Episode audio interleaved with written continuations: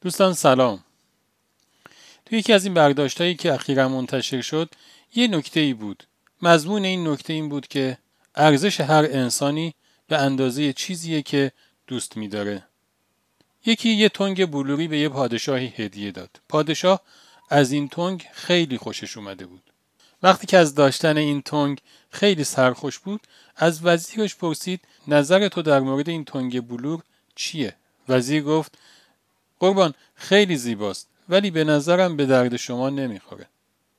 پادشاه خیلی بهش برخورد. گفت عجب آدم بی ای هستی و از درباریانش خواست که هر وقت خواستن براش میوه بیارن توی اون تنگ براش بیارن.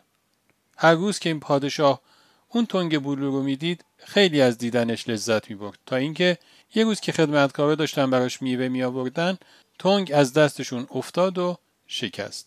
پادشاه خیلی حالش گرفته شد. کلی خدمتکاراش رو سرزنش کرد و تا آخر شبم عزادار بود. وزیر وقتی فهمید بهش گفت قربان خاطرتون هست گفتم این به درد شما نمی‌خوره اون روز یه همچین روزی رو می‌دیدم.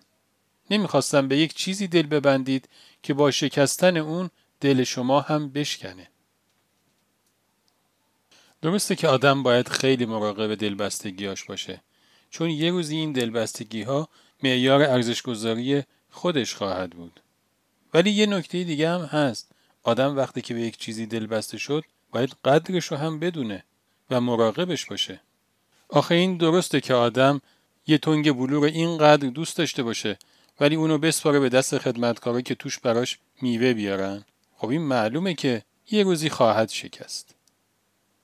معمولا آدم ها خانوادهشون رو دوست دارن.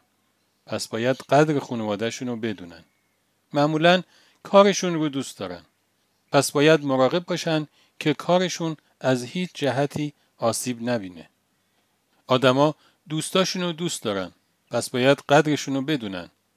آدمها پدر مادرشون رو دوست دارن و بهشون دل بستن. پس نباید هیچ جوره اجازه بدن این شخصیت های شکستنی بشکنن. آدمها ارزش هاشون رو دوست دارن. باورهاشون رو دوست دارن.